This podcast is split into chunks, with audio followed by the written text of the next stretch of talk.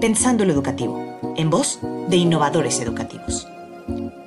Este espacio nace para extender y abrir los intercambios y aprendizajes que acontecen en un grupo universitario. Un podcast para escuchar pensamientos, ideas y reflexiones de los que se adentran en el mundo educativo. Un espacio en el que juntas y juntos vamos descubriendo y problematizando eso que llamamos lo educativo, lo que sabemos, imaginamos y cuestionamos. A lo largo de un semestre, escucharás desde la visión de distintos equipos la reflexión sobre qué es la educación, qué papel tiene la pedagogía, cuál papel tiene la didáctica, cómo se une con las teorías del desarrollo humano y las perspectivas de aprendizaje. Para finalizar, daremos una postura sobre lo que implica hablar de educación en la actualidad. Acompáñanos y expande el conocimiento junto con nosotros. Es un proyecto que forma parte de la materia Fundamentos de Pedagogía de la Licenciatura en Innovación Educativa del Tecnológico de Monterrey. Cuestionemos la educación, sus sistemas y los personajes que ésta conlleva. ¿Quién se está haciendo cargo de la salud mental de los estudiantes? ¿Y si cambiamos radicalmente el ambiente educativo? Porque un número te define como persona. Escucha, reflexiona y cuestiónate con nosotras en Eureka Podcast. Hola otra vez, bienvenidos al tercer episodio de Eureka. Soy Eugenia y estoy con Camila, Marisol y Mariana. En este episodio hablaremos de lo que los profesionales de la educación debemos saber sobre el desarrollo humano, sus dimensiones para diseñar experiencias y ambientes de aprendizaje óptimos, y también hablaremos un poco acerca de las teorías del desarrollo, Existen muchas teorías y ramas de diferentes expertos de la educación, pero hoy hablaremos de algunas de las más importantes para comprender los desafíos que enfrentan los profesores.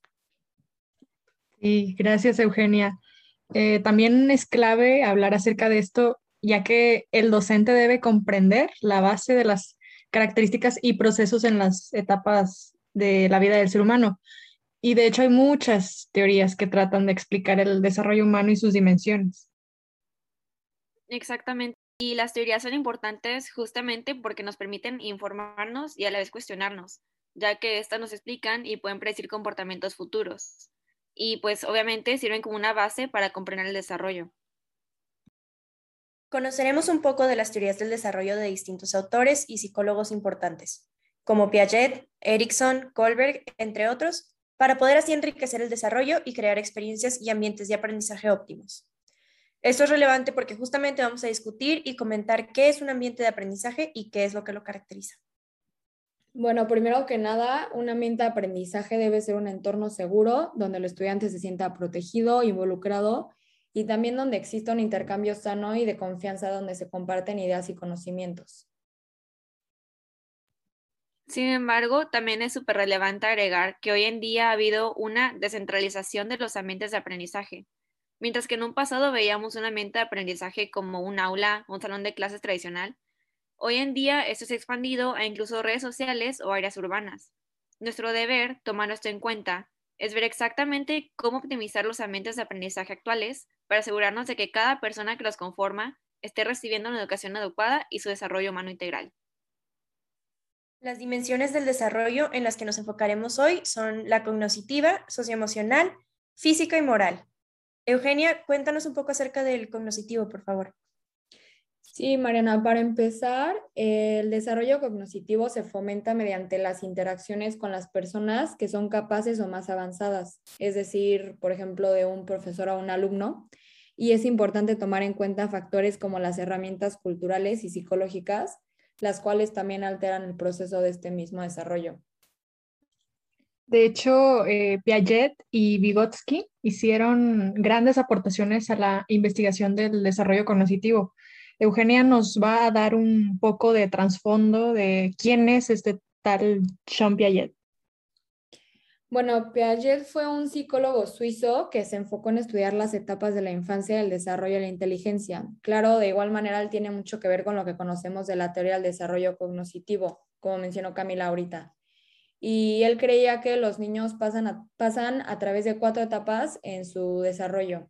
Estas etapas son la sensoromotriz, la preoperacional, la de operaciones concretas y operaciones formales. Y Camila, pues cuéntanos un poco más a fondo de estas etapas de las que hablo. Sí, Eugenia, eh, pues mira, según Piaget, aspectos como la maduración biológica, la actividad, o sea, la, la capacidad de actuar sobre el ambiente y aprender de él, y las experiencias sociales, o sea, el aprendizaje de los demás, afectan el desarrollo cognitivo, afectan el desarrollo del pensamiento. Piaget explica que hay cuatro etapas que los niños pasan y comenzaré por la etapa sensoriomotriz. En esta etapa los bebés exploran el mundo a través de sus sentidos y su actividad motriz. además, trabajan hacia el dominio de la permanencia del objeto y el desempeño de actividades dirigidas hacia metas. En la siguiente etapa, la preoperacional, que es de los 2 a los 7 años, se inicia el pensamiento simbólico y las operaciones lógicas. Después, los niños que se encuentran en la etapa de operaciones concretas, que es más o menos de los 7 a los 11 años, son capaces de pensar de manera lógica acerca de situaciones tangibles y de demostrar la conservación, eh, la reversibilidad, la clasificación y la seriación. Y por último, en la etapa de las operaciones formales, que va de los 11 a, la edad adulta, está la habilidad de lograr el razonamiento hipotético deductivo, de coordinar un conjunto de variables y de imaginar otros mundos. Eh, bueno, todo esto que nos cuenta Camila es muy importante tomarlo en cuenta al momento de desarrollar una clase como docente, ya que como profesionales de educación es nuestro deber diseñar estas clases de modo que se adapten a las capacidades de los alumnos. Muchas gracias por tu explicación y exactamente eso que dices, Mariana, es fundamental. Eh, ahora yo les contaré sobre Vygotsky. Eh, Lev Vygotsky nació en 1896 en Bielorrusia y fue un pionero en el tema de desarrollo sociocultural. Citaré a Anita Woolfolk y su libro Psicología Educativa. Bueno, Vygotsky creía que las actividades humanas ocurren en ambientes culturales y que no es posible entenderlas separadas de estos ambientes. Una de sus principales ideas fue que nuestras estructuras y procesos mentales específicos pueden rastrearse en nuestras interacciones con los demás. O sea, en resumen, Vygotsky consideraba que las interacciones sociales dictaban cómo se formarían los procesos de pensamiento. Él explicaba que en el desarrollo de cada niño, cada función aparece dos veces. Es decir, primero entre las personas, que a eso se le llamaría interpsicológico, y después dentro del niño, que es a nivel intrapsicológico. Básicamente, los procesos mentales se construyen primero mediante la cooperación e interacción con otras personas y después el niño lo internaliza, transformando esa experiencia en parte de su desarrollo cognitivo. Otro concepto de Vygotsky es el discurso privado. Esta es la plática que los niños tienen consigo mismos y esta guía sus pensamientos y acciones. Por ende, tales verbalizaciones se internalizan como un discurso interior silencioso, esto los lleva a la autorregulación y formación de su conducta. Y opino que es algo digno de monitorearse siempre como docentes. Eh, pasando a la dimensión socioemocional, hablaremos un poco sobre Uri Brofenbrenner y Erickson. Uri Brofenbrenner fue un psicólogo ruso, nacido en 1917. Él definió los diferentes sistemas que juegan un papel importante en el desarrollo humano, que son el microsistema, que es las personas con las que interactuamos eh, normalmente, el mesosistema, que son las interacciones entre los miembros del microsistema, exosistema, que son em, medios con los cuales en los cuales no tenemos una influencia, pero tienen una influencia en nosotros, como viene siendo la televisión, como vienen siendo eh, medios de publicidad, como vienen siendo la escuela, etcétera. Y por último, el macrosistema, que es, eh, bueno, el macrosistema se refiere principalmente a la cultura en la que crecimos. Eric Erikson fue discípulo de Freud eh, y él dividió el desarrollo humano en ocho etapas de acuerdo a los conflictos que surgen en cada una de ellas. La primera es confianza contra desconfianza. Eh, todos estos números son una aproximación, pero estaba más o menos del nacimiento a los, al año y medio. Es cuando los niños empiezan a, a interactuar con sus familias y aprenden a confiar o a desconfiar de los demás. Eh, autonomía contra vergüenza de los aproximadamente del año y medio a los tres, eh, que es cuando empiezan a, depender un poco más de ellos mismos y un poquito menos de los demás, aprenden a caminar, ya no necesitan que los carguen a todos lados, eh, pueden, eh, también em, es la época de esta etapa del control de esfínteres y todo eso. de los 3 a los 5 pasamos a la iniciativa contra la culpa. De los 5 a los 13, que es la etapa de la primaria, laboriosidad contra inferioridad. Em, de los 13 a los 21, la adolescencia, es cuando empiezan a buscar un poco su identidad y también surge una difusión de identidad en la que tienen que ir buscando su, su camino y cómo son, tienen que buscarse a ellos mismos y pues está el riesgo de, no el riesgo, sino la posibilidad de que haya una etapa en la que esta identidad sea un poco confusa, un poco difícil de identificar Em, de los 21 a los 40 surge una etapa de intimidad contra aislamiento. Eh, de los 40 a los 60, generatividad contra estancamiento, que es cuando em, empezamos a pensar un poco más en qué vamos a dejar al mundo, qué vamos a regalar o a dar a las generaciones próximas. Y finalmente, eh, de los 60 en adelante, integridad contra desesperación. Super, Mariana. Creo, creo que es importante agregar aquí eh, el tema de, bueno, los temas del autoconcepto, la identidad y la autoestima. Eh, bueno, la idea del autoconcepto habla del conocimiento y las creencias que el individuo tiene acerca de sí misma o mismo, sus ideas, sus sentimientos, sus actitudes y sus expectativas. Después, el autoestima es el valor que cada uno de nosotros da a sus propias características, eh, las habilidades y conductas. El concepto de autoestima tiene mucho correlación con el desarrollo físico, que nos va a explicar ahorita Camila. Y eh, la identidad. Bueno, la identidad es la respuesta compleja a la pregunta ¿quién soy? Y es mucho más completo, complejo de, de esta simple pregunta de dos palabras. Eh, voy a citar a, a Wickfield, que dice que la identidad incluye el sentido general que tiene la gente acerca de sí misma, junto con todas sus creencias y actitudes. La identidad integra todos los aspectos y papeles diferentes de sí mismo. Y bueno, pues Camila nos va a contar un poco del desarrollo físico. Sí, si nos enfocamos ahora en, en la dimensión del desarrollo físico, podemos decir que este desarrollo implica cambios en la estructura y las funciones corporales y que ocurren conforme transcurre el tiempo. O sea que, en pocas palabras, son cambios en el cuerpo. Sabemos que se viven varias experiencias en distintas etapas, como en la, como en la etapa de la escuela primaria, en la etapa de la adolescencia, y luego ocurre lo de la, la pubertad, todos esos cambios fisiológicos que preparan al cuerpo para tener la capacidad de reproducirse. Y todo esto es interesante porque en el libro de Psicología Educativa de Anita Woolfolk se menciona que el desarrollo físico puede afectar las interacciones con los demás y las ideas que tenemos acerca de nosotros mismos. Eh, los cambios físicos de la adolescencia tienen efectos importantes sobre la identidad del individuo. Hay adolescentes que maduran de una manera más temprana y otros que lo hacen más tarde. Y todo esto causará a lo mejor, no sé, problemas emocionales, el cuestionarse a sí mismo y a su, a su alrededor, y, también otros puntos importantes del desarrollo físico que hay que considerar son la actividad física. Sabemos que existe un problema grave sobre la obesidad en niños y adolescentes. Por eso creo que hay que hacer énfasis en la actividad física.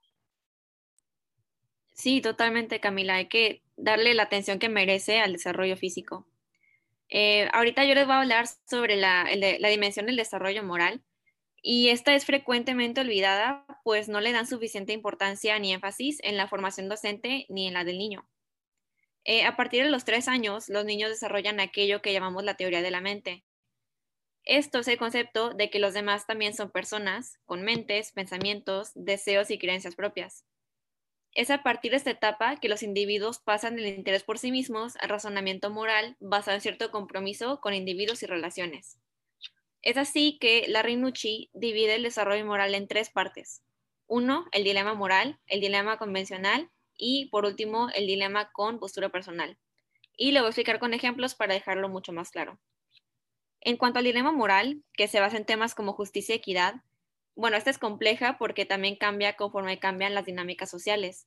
Pero, por ejemplo, un alumno le roba una libreta a un compañero para copiar una tarea Aquí es importante que el docente platique con el alumno y el grupo sobre las consecuencias que tiene esto, el daño que genera y realizar actividades enfocadas en este tema, al igual que prestar atención a los alumnos, para así guiarlos, ayudarlos con la comprensión del tema, realizar repasos y evitar suturarlos con tareas para que no esto no pase. Eh, bueno, otro ejemplo es si en algún caso se llega a abrir un tema muy controversial en clase, como podrían ser el aborto o la pena de muerte, es nuestro deber como docentes no necesariamente darles una idea definitiva. Eh, la clave cae en la información. Eh, se debe brindar a los alumnos toda la información, recursos y perspectivas necesarias para que ellos puedan formar una opinión propia después de educarse sobre el tema. Justamente, y eso es un reto a lo que muchos docentes se enfrentan y por eso creo que es muy, es fundamental mencionarlo. Eh, y después está el dilema convencional que tiene que ver con normas sociales. En un aula, en preparatoria, un alumno escucha con música, música con volumen alto en clase mientras expone sus compañeros.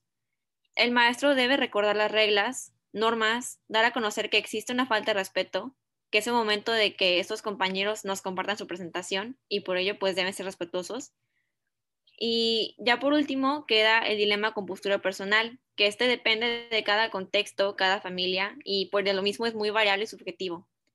Por ejemplo, un alumno es grosero porque no le habla a un profesor de usted, y pues el maestro aquí debe de hablar con los alumnos sobre las dos posturas y fomentar la reflexión, el análisis y el razonamiento, para que así pueda compartir su postura, pero a la vez no convencerlo, solo que le habla, o sea, le comparte que esta es la manera que le gustaría que surgieran a este, porque esto no es una regla así tal cual, sino una preferencia. Bueno, y todo esto de lo que hablaban mis compañeras es relevante para cualquier docente o persona en proceso de convertirse en un experto de la educación, tal como nosotras, para que al momento de diseñar experiencias y ambientes de aprendizaje óptimos se considere y se tome en cuenta las diferentes etapas y procesos que los niños o estudiantes desarrollan a lo largo de su vida. Y para cerrar el capítulo de hoy, eh, Marisol, te quería preguntar, ¿tú qué le sugerirías a un profesor para favorecer el desarrollo cognitivo de los estudiantes? Eh, yo en lo personal creo que es esencial tomar en cuenta los factores como las etapas en las que se encuentran los alumnos, como mencionaban las de Erickson, las de Piaget, eh, al igual que la cultura y el contexto en la que nos encontramos, pues esto influye directamente en la formación y pues no podemos ignorar y debemos considerar las circunstancias y necesidades de cada alumno antes de diseñar clases, impartir talleres, etc. También es importante que todos los docentes eh, comprendan y tengan muy claro que siempre deben tomar en consideración factores tan importantes como el desarrollo moral y físico de los estudiantes, ya que estos eh, son frecuentemente puestos en un segundo plano cuando no debería de ser así. Es también importante entender que eh, entender el desarrollo como un proceso integral, o sea, tomar en cuenta todas las dimensiones del desarrollo humano, como las que vemos, como el cognitivo, socioemocional, físico.